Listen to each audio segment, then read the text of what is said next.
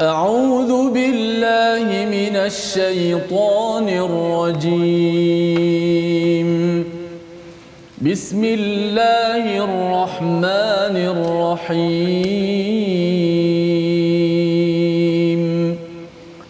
الحمد لله رب العالمين.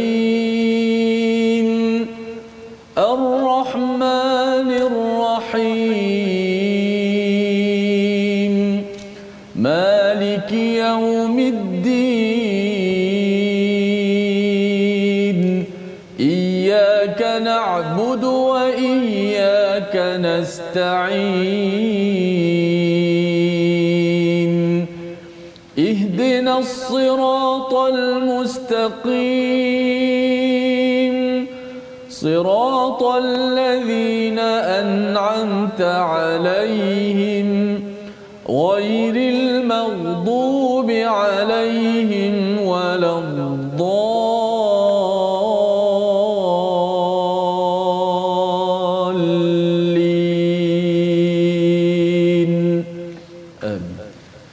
Assalamualaikum warahmatullahi wabarakatuh. Alhamdulillah wassalatu wassalamu ala Rasulillah wa ala alihi wa man wala syada la ilaha illallah syada Muhammadan abduhu wa rasuluhu. Allahumma salli ala sayidina Muhammad wa ala alihi wa sahbihi ajma'in. Amma ba'du. Apa khabar tuan-tuan dan puan yang dirahmati Allah sekalian? Kita bersyukur pada Allah Subhanahu wa taala untuk sama-sama kita diberi ruang pada hari ini menyelusuri hidayah daripada Allah Subhanahu wa taala dalam My Quran Time baca faham amal dalam sesi ulang kaji pada halaman 318 hingga 323 dan pada hari ini bertuah kita kita bersama dengan tokoh ilmuan untuk sama-sama kita mengulang kaji enam halaman ini. Bersama kita Al-Fadil Ustaz Syed Syahrizan apa khabar Ustaz? Apa khabar? Alhamdulillah Ustaz. Alhamdulillah, Sihat, Alhamdulillah. Ya, Alhamdulillah. Dan bersama Ustaz Tirmizi, apa khabar Ustaz? Alhamdulillah baik Alhamdulillah Alhamdulillah. Ya, dalam sibuk kita dah boleh merentas negeri, Betul. negara ini. Hmm. Uh, bagi tuan-tuan yang berada di depan kaca TV, ya, di Facebook, masih lagi setia bersama. Kita ucapkan tahniah dan terima kasih. Ya, terus kita doakan tuan-tuan uh, thabat dan istiqamah bersama Al-Quran di mana jua. Dan kalau dah sampai di kampung, ya, mungkin dah ada dah makan tengah hari dan sebagainya, boleh Uh, sama-sama kongsikan ya program ini kongsikan mungkin isinya. Kalau tak sempat tengok sampai habis pun satu dua poin bersama dengan ahli keluarga kita. Moga-moga kita adalah individu yang menjejak kepada kepada Nabi Musa dan juga nabi-nabi yang kita akan lihat ulang kaji pada hari ini. Pada hari ini kita bersama dengan Al-Fadil Ustaz uh, Said Syahrizan ya untuk sama-sama kita melihat halaman 318. Kita baca dahulu daripada ayat yang ke-89 salah satu daripada ayat yang menarik untuk kita memahami bagaimana Allah membuat kesimpulan tentang tentang Tuhan-Tuhan yang tidak benar untuk kita fahami agar kita makin kuat dalam keimanan kita kepada Allah Subhanahu Wa Taala. Kita lihat ayat 89 halaman 318 bersama Ustaz Tirmizi. Baik, Alhamdulillah seperti Ustaz Fazrul uh, yang berbahagia Dr. Said Syarizan selaku tetamu kita pada hari ini. InsyaAllah kita mulakan majlis kita dengan ayat yang akan kita bincangkan pertama kali pertama ini ayat yang ke-89 insya-Allah. أعوذ بالله من الشيطان الرجيم. أفلا يرون ألا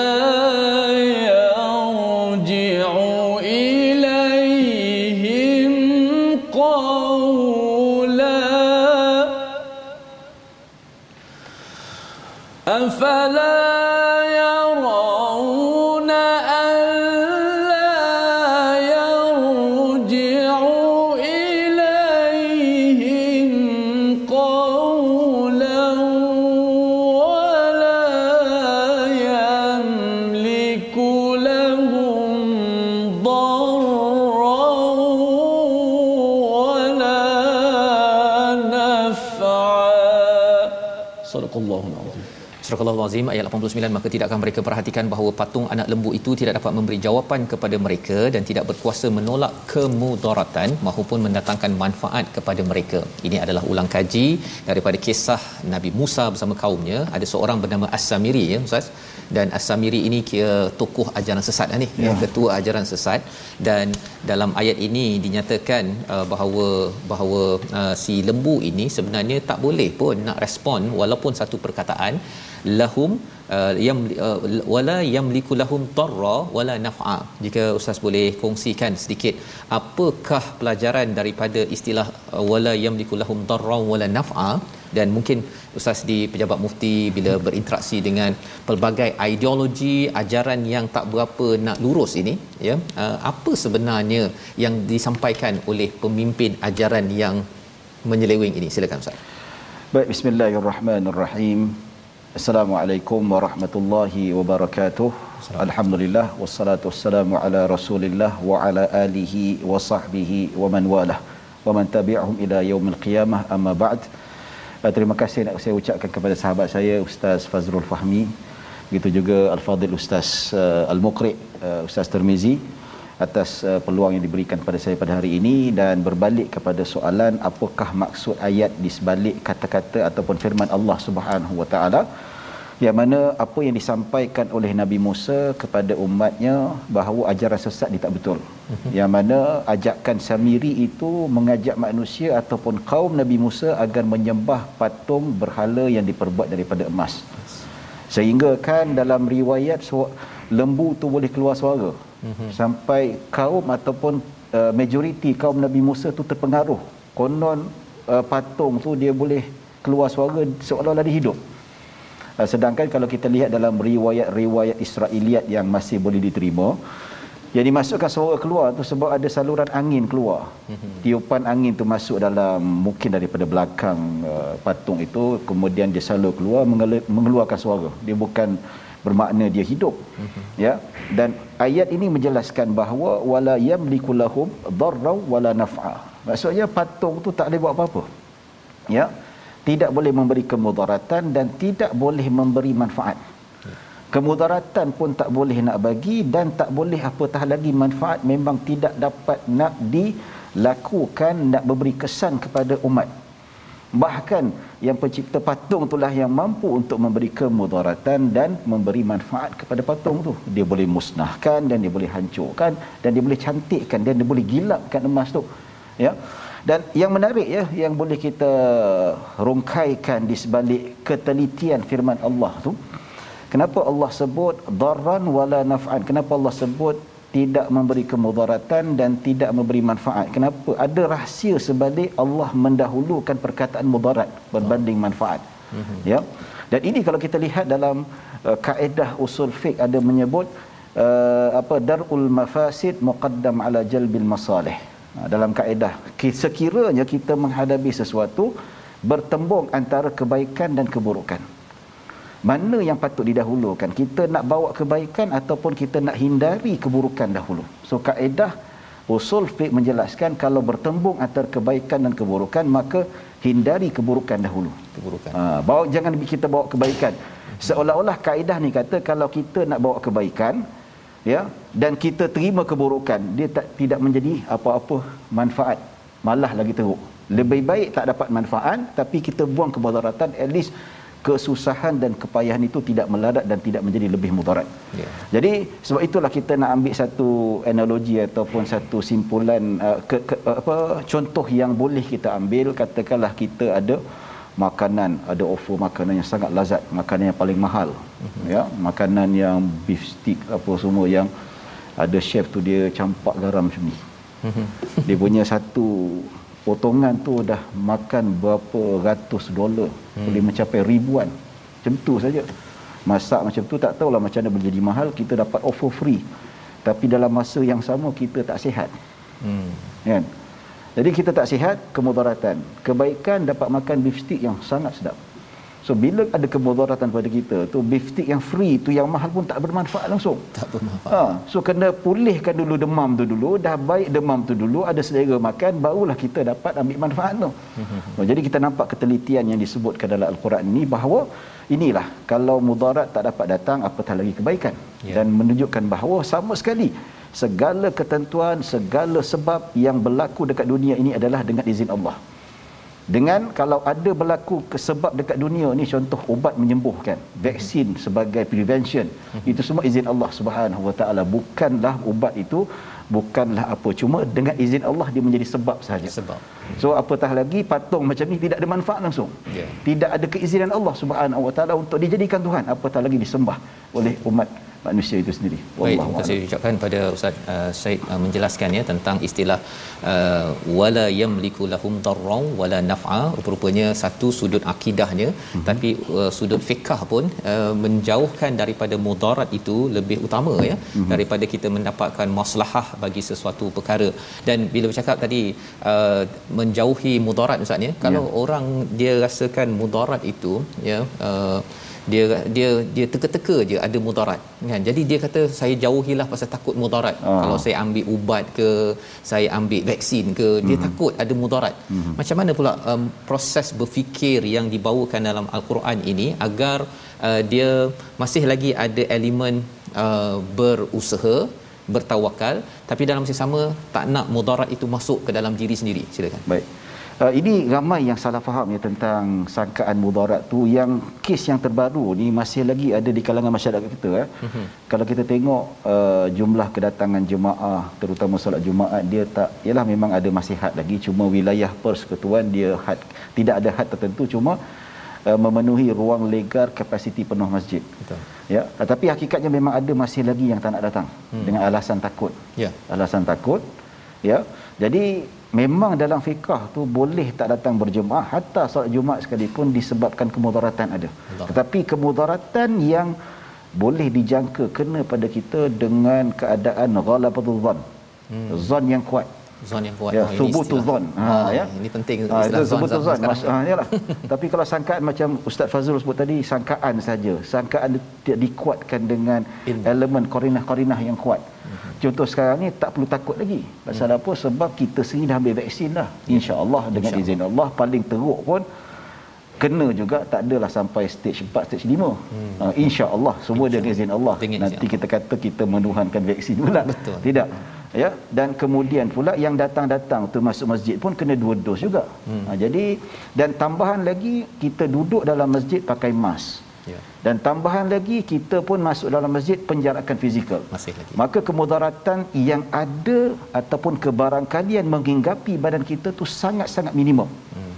ya jadi sangkaan kita berlakunya besar mudaratan itu adalah sangkaan semata-mata. Dia tidak sampai sangkaan yang berat boleh membawa kepada keyakinan so macam ni keyakinan tidak boleh diguna pakai kecuali seperti mana perimeter yang kita sebutkan tadi mungkin Ya. kalau awal-awal dulu masa Tak ada vaksin. 24 tak ada vaksin 24 juta ribu satu hari itu mungkin ha, mungkin kita kata lepas tu kita pun ada penyakit Ya. yang boleh mendedahkan risiko lebih mudah untuk dijangkiti virus COVID-19 Ah, itu itu agak rasional dan boleh diterima dari sisi, segi sudut hukum fiqahnya Fiqah.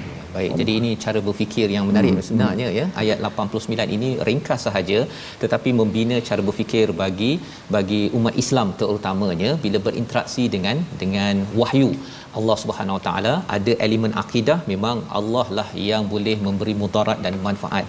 Uh, jangan takut selain daripada Allah SWT ya. Tapi dalam masa yang sama ialah dengan dengan cara berfikir fik ataupun kefahaman yang mendalam itu maka kita tahu bahawa usaha-usaha yang dibuat itu akan me- mengurangkan mudarat yang ada.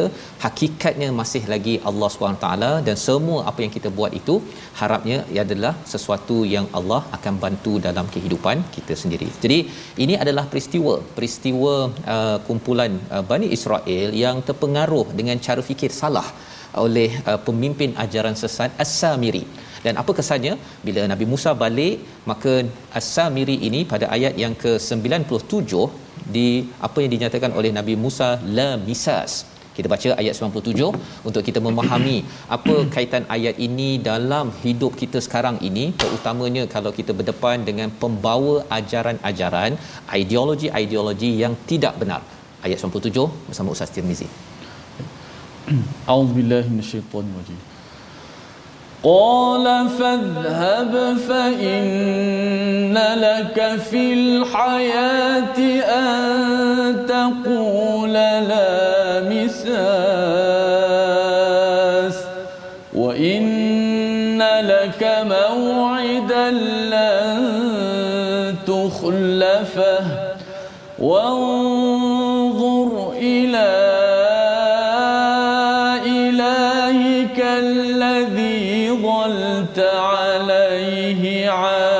عاكفا لنحرقنه ثم لننسفنه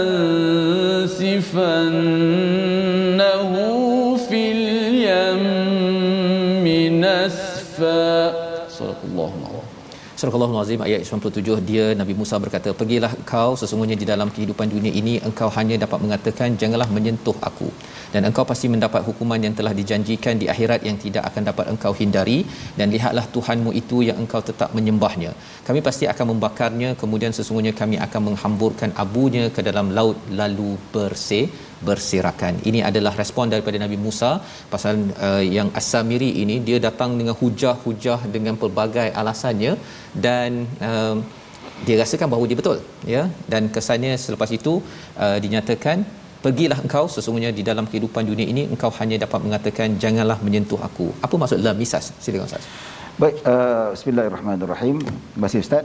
Uh, la misas ni maksudnya jangan menyentuh aku ni kalau kita buka dalam kitab tafsir dia kata la tukhalitni jangan campuri aku jangan duduk dekat aku dan jangan bersama-sama dengan aku. Hmm.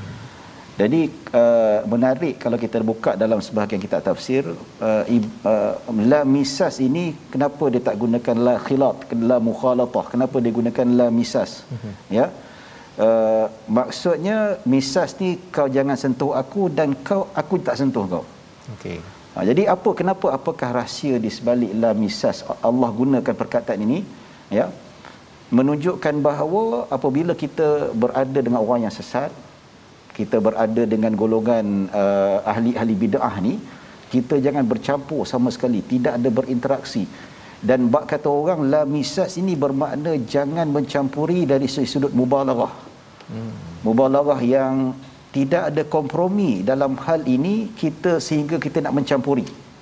Ha, maksudnya kamu sesat, kamu tidak ada atas jalan yang benar yang diredai oleh Allah Subhanahu Wa Taala kau jangan campur aku. Campur yang jadi memang jangan dekat dan jangan nak duduk rapat dan jangan bercakap jauh macam tu. So di sini gambaran kalau kita buka sebagian bagaimana ulama mentafsirkan ayat ini penting sebagai ajaran kepada kita bahawa tahzir kita sebagai orang yang beriman pada Allah berada di jalan Allah maka Allah bagi amaran kita tak boleh. Sangat bahaya kalau kita mencampuri ahli-ahli bid'ah ini. Hmm. ataupun orang-orang sesat. Dalam erti kata kita nak bercampur dengan dia dan kita cuba nak menyelami dia. Ha, zaman sekarang ni. Kalau kita nak berdakwah itu lain cerita. Berdakwah berdebat kita nak jatuhkan hujah itu tak ada masalah. Hmm. tapi maksudnya kita untuk berkompromi. Duduk sama-sama dengan mereka. Maka Allah kata la misasa ibarah yang dia sebut dekat sini seolah-olah jangan ada kompromi. Sebab tu uh, ada yang uh, menteri agama kita pada sekarang ni dia kata dia tidak mengiktiraf gender yang ketiga dekat Malaysia ni. Ya, sebab apa? Ada suara-suara mengatakan golongan transgender ni perlu diberi hak yang sama rata pekerjaan yang sama. Kalau dia nak jadi cikgu pun boleh jadi cikgu juga. Lelaki berkataran perempuan ajar anak-anak kita ya. Tapi dalam al-Quran Allah dah bagi dah orang macam ni tak boleh dicampuri. Hmm. tak boleh diletakkan apatah lagi nak mendidik anak-anak kita tu. Sebab apa? Pengaruh dia. Pengaruh. Ya pengaruh dia. La misasa jangan sama sekali campur.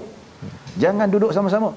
Ya begitu juga kata Nabi Musa kalau sami dia datang dekat duduk berdebat Nabi Musa tidak akan terpengaruh sebab Nabi Musa mak- maksum dan dia memang orang berhebat. Yeah. cakap dan apa. Tapi di sebalik itu akan beri kesan pada pengikut-pengikutnya yang beriman pada Allah Subhanahu Wa Taala. Takut pencampuran itu akan memberi satu kesan dan pengaruh negatif yang sangat menakutkan yang lebih menakutkan sehingga boleh mengganggu akidah itu sendiri. Hmm. ya ha, jadi petanda daripada ayat ini bahawa kita nak kononnya berkompromi nak kita menyelami hatinya. Ya kita sama-sama duduk sama dia ini atas dasar kita ni hak asasi manusia. Itu satu benda yang tidak benar sebenarnya. Hmm. kita bagi tempat pada yang sesuai.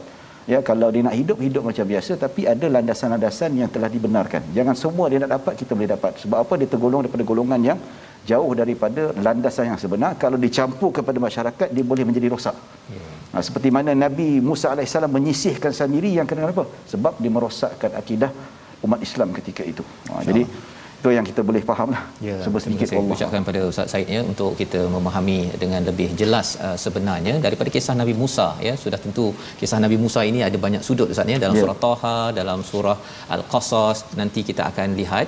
Tetapi dalam surah Taha ini ada satu pelajaran yang kita dapat sebentar tadi betapa uh, pentingnya menjaga iman Ustaz ya. Ya. menjaga iman dan sebagai seorang ketua sebagai seorang ketua Nabi Musa sebagai seorang ketua perlu menjaga iman kepada ahli ahli uh, kaumnya ya agar tidak mudah di di uh, oleh as-samiri.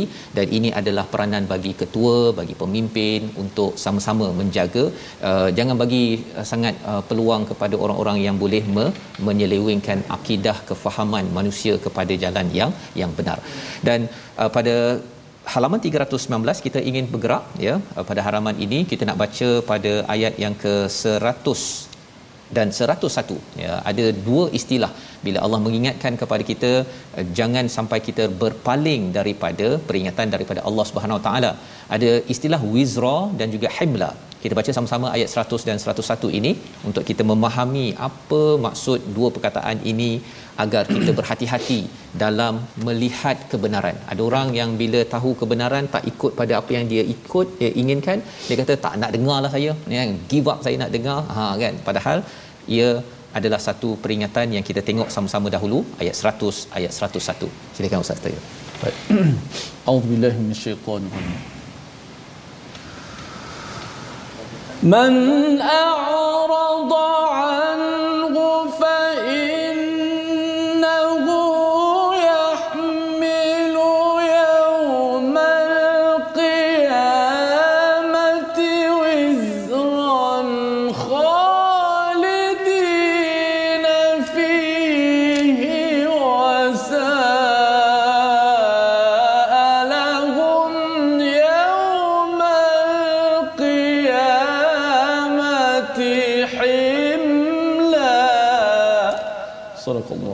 Surah Al-Azim ayat 100 dan 101 barang siapa berpaling daripadanya daripada Al-Quran maka sesungguhnya dia akan memikul beban yang berat dosa pada hari kiamat.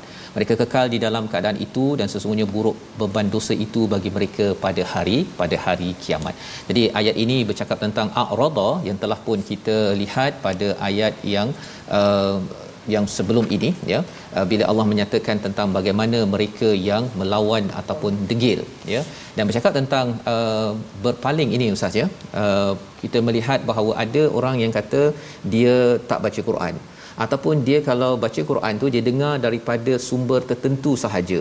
Ataupun memang langsung tak dengar. Apa maksud a'rada ini kita berehat sebentar. Selepas rehat nanti kita akan mengikuti apa sifat adakah memilih-milih apa yang kita nak dengar itu digelar a'rada ataupun sebaliknya. My Quran time baca faham amal insyaallah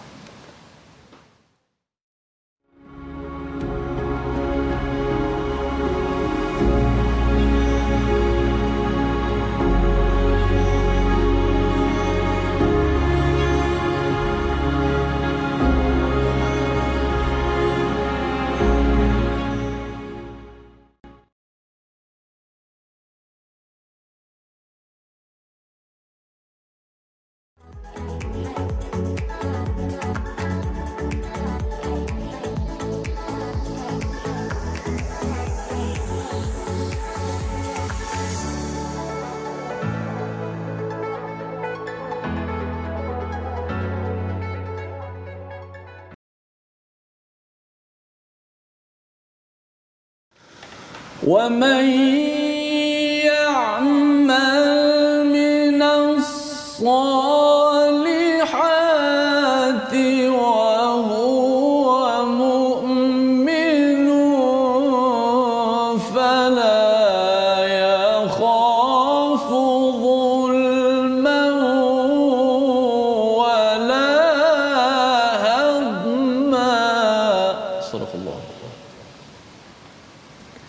Alhamdulillah kita bertemu uh, dalam My Quran Time baca faham amal pada hari ini untuk kita sama-sama mengulang kaji ya bersama Ustaz Tirmizi Ustaz Said Syarizan pada hari ini.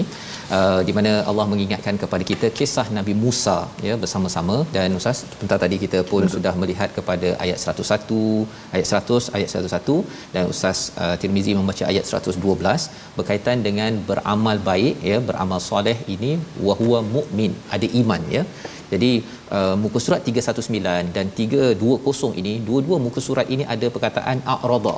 Ya a'rada tadi kita baca ayat 100 kemudian pada ayat yang ke 124 pun ada a'rada.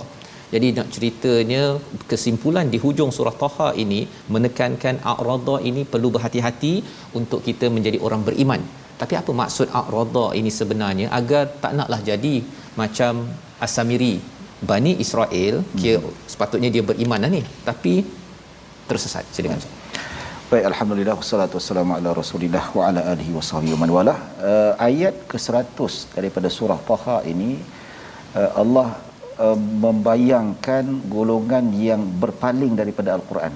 Mhm. Faman a'rada anhu ataupun berpaling daripada ajaran agama Allah Subhanahu wa taala sebab Al-Quran itu represent kepada panduan agama Islam itu sendiri yang dibawa oleh baginda sallallahu alaihi wasallam. Tapi kalau kita tengok dalam kitab tafsir antaranya tafsir Al-Allamah As-Sa'di dia kata a'rada anhu. Maksud a'rada itu falam yu'min au tahawana bi awamirihi wa nawahihi. Maksudnya uh, a'rada berpaling ni kalau diterjemahkan dalam bahasa Melayu dia ada dua makna sama ada maknanya tidak beriman pada al-Quran. Sama sekali. Ini golongan kufur. Ataupun yang masih beriman tetapi mengambil mudah terhadap perintah-perintah kewajipan dalam al-Quran dan larangan-larangannya.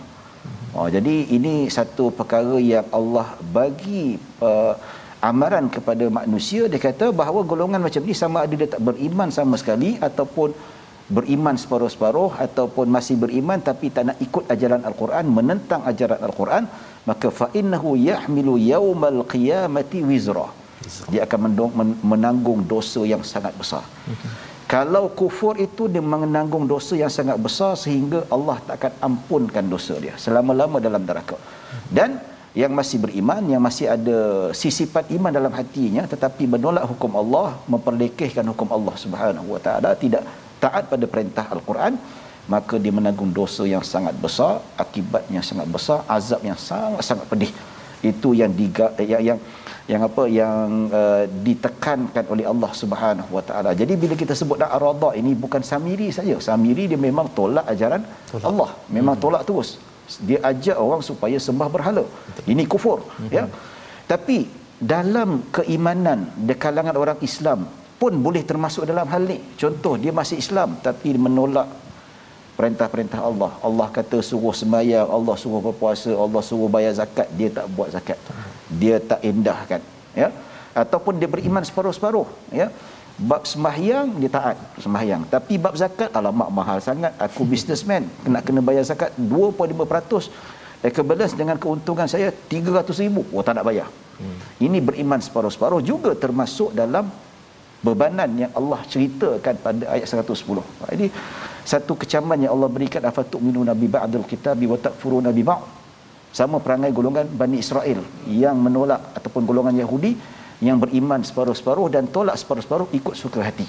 Ya, ha, jadi secara konklusinya arada di sini sama ada dia kufur sepenuhnya daripada agama Allah ataupun dia mengingkari sebahagian daripada hukum-hukum Allah itu juga termasuk dalam bebanan tanggungan dosa yang sangat besar dan akibat azab yang sangat dahsyat dekat akhirat nanti. Ya, akhirat. Wallahu a'lam. Terima kasih ucapkan pada Ustaz Said uh, Syarizan menjelaskan tentang istilah a'rada ini ya satu kepada memang uh, jelas kufur ustaz ya hmm. tetapi yang mengambil separuh-separuh ataupun pilih-pilih ya. Pilih-pilih ini juga berpaling. Yang kita harapkan dengan kita melihat satu demi satu halaman uh, al-Quran ini ya. Kadang-kadang ada perkara yang memang kena kena smash ustaz ya. Dalam Quran ni memang setiap halaman tu pengalaman ustaz Tirmizi ustaz ya kita bila kita tadabbur kita baca ni kena smash sesaja kan Masya ya tetapi um, jangan berpaling jangan berpaling kerana apa? Kerana kalau katakan Uh, mungkinlah perkataan daripada pentadabur mungkin ada salah hmm. kan tetapi perkataan daripada Quran tak ada salah. Nah, jadi kalau ada di kalangan yang kata bahawa uh, saya tak setuju dengan ustaz A okey pergi cari uh, semua uh, sumber-sumber ilmu ya untuk memastikan ayat ini diangkat jangan pula hm, malas saya nak dengar Quran asyik kena smash aja contohnya lah kan macam mana ustaz komen tentang memilih-milih uh, ustaz ataupun memilih-milih uh, isi ceramah dalam memahami al-Quran ini Ya, ini ini lebih kepada selera masing-masing lah. Hmm. Ya, bila kita kata dia memilih ustaz, dia memilih ilmu ni, boleh kita katakan uh, mungkin dari segi sudut satu budaya yang kurang baik. Hmm. Ya, tapi kadang-kadang manusia ni dia terpengaruh dengan selera dan kehendak dia masing-masing. Okey. Pertama, dia memilih ustaz sebab ustaz tu ceramah bagus. okey Contoh macam dibandingkan Ustaz Fazrul. Ustaz Fazrul ceramah dia sedap, orang suka. Tapi bila ustaz lain pula tak nak dengar. Hmm. Ya, jadi satu sifat yang perlu kita buang, ustaz yang kurang menarik penyampaiannya tapi di situ kita tak nafikan ada pengisian yang bagus boleh kita ambil. Hmm. Ya, dan ada juga yang memilih ustaz sebab dia kata kalau aku dengar ustaz Said ni dia smash yang banyak. Ya. kalau ustaz Terbizi lembut aja cerita baik-baik dia kata. Jadi pendekatan smash dan lembut ni kena ada sebenarnya. Hmm. Ya mungkin ustaz tu keterampilan cara penyampaiannya berbeza, ya. Satu lagi kita perlu juga ustaz yang smash supaya hati kita kena smash. Hmm. Kalau duk lembut saja ya, kalau dalam keadaan kita duk manja-manja sangat tak boleh juga. Macam Ustaz Fazul Ustaz Bizi macam mana kita didik anak kita. Manja-manja perlu manja tapi sometimes kena tegas sikit. ya Ha, manja-manja pujuk sometimes kena ada suara agak tinggi sikit. Ha, dia nampak sedap, oh salah dia buat ni. Jadi macam itulah hakikatnya perlu ada kesedaran. Ya memang uh, pemilihan individu, pemilihan suasana, pemilihan karakter, pemilihan jenis ilmu pun kita tak nafikan itu fitrah manusia. Ada yang kita suka, ada yang tak suka. Ya macam kita ni lepasan pengajian Islam, ada yang minat usuluddin, ada yang minat syariah, ada yang minat tafsir, ya, ya ada yang minat hadis. Itu tak nafikan. Tetapi untuk perkembangan uh, spiritual kita yang baik terutama untuk kita tambahkan lagi iman kita amalan kita maka kita kena ambil semua sekali duk belajar fiqh saja tapi akidah tak diperdalami tak bagus juga Ya. ya kita belajar hadis belajar hadis tafsir al-Quran kita tak belajar pun tak faham kalamullah pun tak bagus juga maka perlu diseimbangkan dengan sebaik mungkin wallahu alam Baik, terima kasih ucapkan pada Ustaz Said mem- sebagai satu nasihat penting Mhm. mm-hmm. ya kalau kalau zaman Nabi Musa ni ada Nabi Harun. Mm-hmm. Nabi Harun cakap Bani Israel tak layan. Tak layan. Kan? Tapi Nabi Musa pasal dia uh, ni sikit uh, pada waktu itu mereka layan. Jadi uh, yang penting kita mensikapi kepada wahyu ini sebagai perkara penting dan bercakap tentang menyeru. Tadi menyeru anak ya menyeru Mhm. ahli keluarga. Kita ada satu kesimpulan pada ayat 132 yang penting untuk kita tutup surah Taha ini. Mari sama-sama kita baca dan kita ambil buah simpul daripada daripada surah yang hebat ini. Bersama Ustaz Tirmizi. Ayat uh, 100 32 32 eh 132 A'udzubillahi minasyaitonir rajim وأمر أهلك بالصلاة واصطبر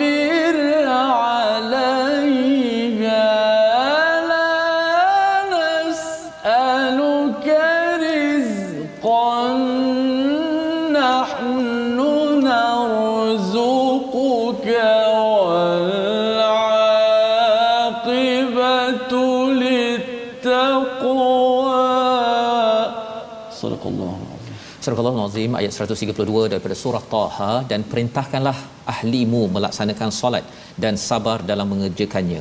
Kami tidak meminta rezeki kepadamu, kamilah yang memberi rezeki kepadamu dan akibat yang baik di akhirat adalah bagi orang yang bertakwa.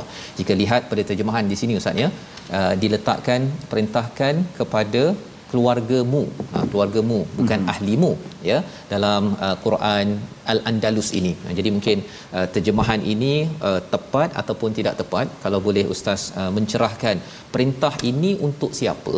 Adakah ahli keluarga saja kalau saya ada syarikat ke saya sebagai pemimpin negeri tak kisah tak payah kisah pasal solat uh, hmm. ahli negeri ataupun macam mana sebenarnya? Silakan.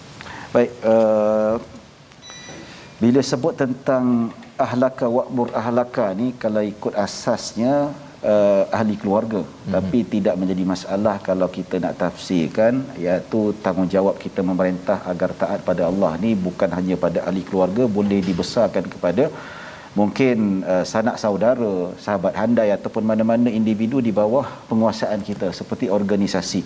Cuma yang ditekankan kenapa dia kata ahlaka dekat sini sebagai seorang pemimpin Nabi Musa dia kena pastikan ahli keluarga kena betul dahulu. ahli keluarga ahli keluarga kena betul dulu kemudian disusuli dengan pemimpin eh, apa rakyat jelata dan sebagainya ini kita nampak indikator yang Allah nak bagi tahu pada kita Ya. kenapa dia tak kata wa'mur qaumaka tapi dia kata wa'mur ahlaka seolah-olah nak, nak kata kamu sebagai pemimpin didik Keluarga. anak kamu semua di sini hmm. Anak isteri kamu supaya taat pada Allah. Kemudian disusuli dengan ahli apa kaum yang ni macam juga Nabi sallallahu alaihi wasallam 3 tahun sebelum 3 tahun dekat Mekah tu permulaannya memang ahli keluarga dahulu. Ya. kemudian sahabat handai jiran tetangga dan selepas itu barulah secara terang-terangan selama uh, 13 tahun dekat Mekah. Ya 10 tahun secara terang, 3 3 tahun secara tersembunyi dan 10 tahun secara terang-terangan untuk seluruh kaum Nabi Muhammad sallallahu alaihi wasallam ketika itu. Ya dan lepas ahli keluarga barulah kita akan lihat uh, kepada yang lebih besar. Sebab apa? Perlunya pada ahli keluarga ni pertama ahli keluarga ni dia penyokong. Hmm. penyokong dan pendukung sebagai pemimpin dia perlu ada persediaan mental. Tapi kalau dari segi sudut kita nak suruh rakyat supaya ikut dalam masa yang sama anak kita tak ikut dia akan bagi tekanan yang sangat dahsyat. Dan contoh yang tidak baik. Contoh sebagai pemimpin dia kata jauhi dadah. Dadah adalah najis negara musuh negara ya tapi dalam masa yang sama anak dia wal iyadzubillah ambil dadah. Hmm. tekanan pada perasaan dan rakyat tengok apa ni nak suruh kita tinggalkan arak tinggalkan najis dadah tapi anak dia ambil. Ya. problem juga ya. Dan apa yang menarik di sini wa'mur ahlaka bisalah bukan solat saja. Solat tu adalah syariat atau perintah Allah yang paling tertinggi sekali. Paling tertinggi sekali sehingga kan ada sebahagian ulama Hanabilah dia kata siapa tinggalkan solat dengan sengaja kufur hmm. tapi pendapat terpencil lah. Jumhur kata dosa besar lah ya. Ha, jadi bila solat tu wajib yang lain-lain juga adalah wa, wajib. Ya. Wastabir alaiha. Wastabir alaiha iaitu uh, maksudnya Allah Subhanahu wa taala kata hendaklah kamu bersabar. Bersabar ke atasnya. Ya begitu juga sabar ke atas kita nak perintah ahli keluarga supaya mereka lakukan. Dan ini cabaran yang sangat besar. Ya. Kenapa Allah gunakan wastabir? Kenapa Allah tak sebutkan wasbiru, Wasbiru. dalam al-Quran dia sebut dia kata qala Musa liqaumihi ista'inu billahi wasbiru. Kenapa tak sebut wastabiru uh-huh. Nabi Musa suruh kita minta pada Allah dan bersabar. Kalau kita nak kontrol diri kita tak ada masalah. Sabar memang sabar. Hakikat nak beribadah tu sabar memang sangat kuat ya. Tapi kalau kita nak suruh orang taat kesabaran sangat tinggi. Kalau kita nak kontrol kita pergi semayang tak ada masalah. Tapi bila nak kejut anak subuh tu ya Allah naik angin dah sebab tu dia kata dalam ilmu saraf dia kata ziyadatul hurufi tadullu ala ziyadatul makna maksudnya bertambah huruf dalam satu morfologi ataupun uh, perkataan tu bermaksud makna bertambah ya. Wasbiru ya dia empat perkataan saja. Wasbir.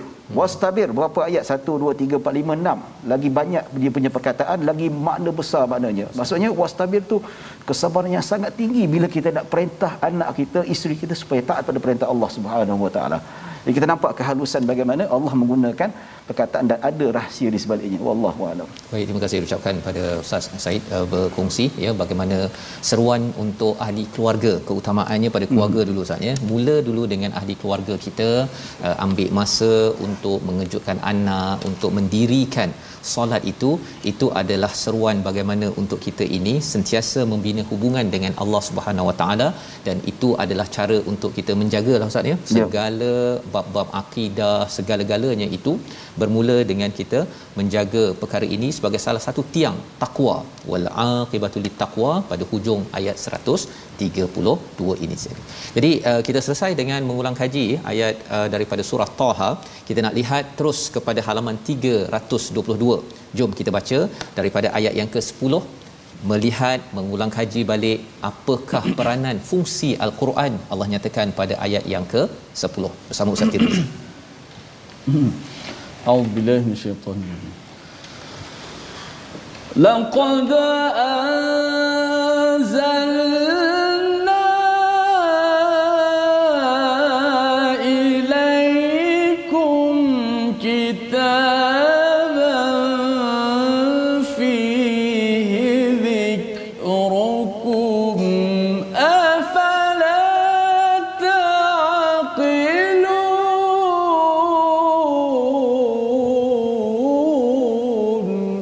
Sadaqallah.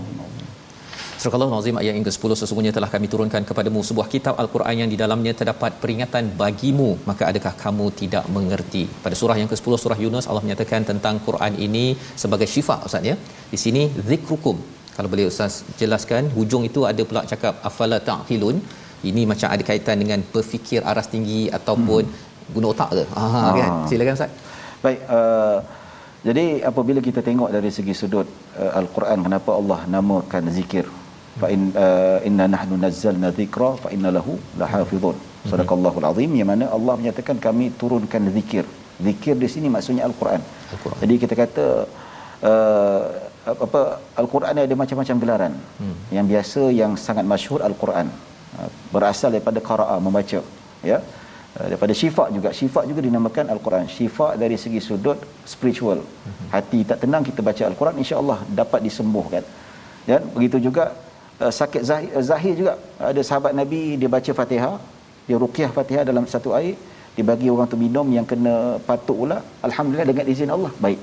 Ya, jadi apabila disebutkan sebagai zikrullah ataupun kalamullah ini yang Allah Subhanahu Wa Taala menyatakan adalah Al-Quran itu berperanan sebagai peringatan, memberi peringatan tentang dunia dan akhirat. Tentang kelalaian kita kat dunia ni jangan ikut sangat kelalaian. Ya kita ingat sentiasa ingatkan Allah Subhanahu Wa Taala dan dalam Al-Quran juga mengingatkan kita tentang perintah-perintah yang wajib kita ikut, larangan-larangan yang wajib kita tinggalkan. Dalam Al-Quran diceritakan tentang uh, apa peringatan uh, tentang akhlak yang baik, ya hindari akhlak yang buruk. Ini semua peringatan. Dan begitu juga yang penting dalam al-Quran Allah selitkan peringatan tentang azab akhirat dan nikmat dekat syurga itu sendiri. Jadi al-Quran tu zikir. Zikir maksudnya peringatan. Penuh dengan peringatan. Syarat dengan peringatan yang sangat jitu dan sangat bermakna kalau kita hayati betul-betul dan kedua zikir ini uh, dalam erti kata maksudnya adalah uh, kita mengingati Allah. Dengan membaca al-Quran kita mengingati Allah. Fadhkuruni azkurukum. Zikirlah pada aku ingatilah aku nescaya aku akan memperingati kamu. So zikir pada Allah ni bukan zikir subhanallah subhanallah saja tetapi secara umum mengingati Allah iaitu mentaati perintah Allah Subhanahu wa taala. Ya mentaati perintah Allah dan meninggalkan larangan Allah itu maksudnya zikir.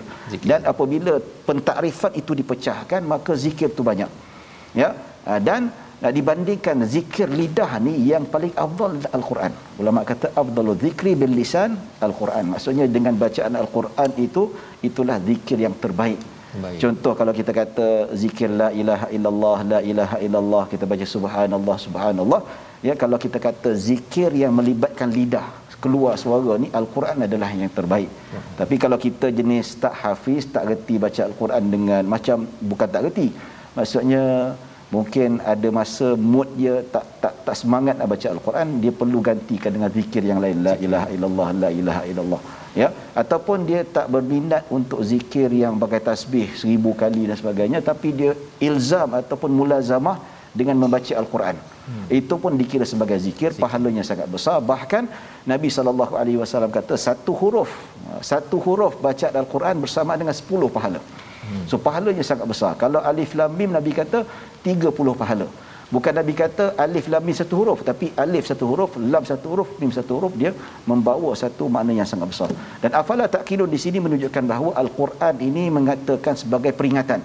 Peringatan yang perlu kita fikirkan, peringatan yang perlu kita bawa dengan minda yang normal. normal. Bukan mengikut hawa nafsu. Hmm. Kadang-kadang saya di pejabat mufti ya, kita melayani soal jawab dekat internet, kita paparkan artikel yang berkaitan dengan isu tertentu, ya kita akan tengok komen yang banyak sekali orang yang tak puas hati. Dia tak puas hati dengan jawapan kita. Sebab apa dia tak puas hati dengan jawapan kita? Dia nak jawapan ikut dia. Ha, itu jabatan netizen negara. Ya tapi kita tak boleh ikut macam tu. Itu sentimen tak boleh. Jadi apa saja kita paparkan berdasarkan hujah, jawapan dan sebagainya, kita kena fikir. Jangan ikut nafsu kita ataupun ikut sentimen kita ikut akal kita yang waras insyaallah kita akan berada di jalan yang benar. Sebab itu al-Quran kita kena fikir dengan waras bukan ikut hawa nafsu kita akan tersasar di jalan yang yang benar. Wallahu alam. Terima kasih ucapkan pada ustaz Said uh, menjelaskan tentang istilah zikrukum sebentar tadi. Mm-hmm. biasanya difahami zikir ini subhanallah alhamdulillah mm. betul. Tetapi sebenarnya Quran kita baca inilah yang kita jadi zikir bekalan kepada as-saah ya bila Allah menyatakan tentang hari kita akan dibalas dengan segala apa amalan kita. Kita berdoa pada Allah Subhanahu taala agar kita sentiasa bersedia ya dengan zikir dengan uh, mengingati Allah ini. Di hujung ini kita bersama berdoa bersama Ustaz Termizi Ali insya-Allah. Silakan Ustaz. Bismillahirrahmanirrahim. Alhamdulillahirabbil wassalatu wassalamu ala asyrafil anbiya'i wal mursalin wa ala alihi wa sahbihi ajma'in. Allahumma ahyina 'alal iman wa tawaffana 'alal iman. واحشرنا بالإيمان يا رب العالمين. اللهم اجعلنا من أهل الإيمان. اللهم اجعلنا من أهل الإيمان ممن بشرتهم بالروح والريحان رب العالمين. والحمد لله رب العالمين. Amin ya rabbal alamin. Terima kasih diucapkan pada Ustaz Tirmizi, Ustaz Said Syarizan yang berkongsi banyak uh, permata pada hari ini untuk sama-sama kita menyikapi hidup kita dengan zikir kepada Allah Subhanahu Taala jauh daripada kefahaman-kefahaman yang menyeleweng yang akan membawa mudarat kepada kita. Inilah yang kita ingin gerakkan dalam tabung gerakan Al-Quran di mana tuan-tuan boleh menyumbang untuk kita sama-sama uh, meriahkan lagi program-program Al-Quran dengan nilai yang dibawa oleh Al-Quran bukan dengan dengan hawa nafsu mengikut hanya pada perasaan. Insya-Allah kita bertemu lagi pada episod baru esok insya-Allah pada halaman baru untuk sama-sama kita melihat surah Al-Anbiya penuh dengan pencerahan untuk kita sama-sama menuju kepada Tuhan. My Quran Time baca faham amal insya-Allah.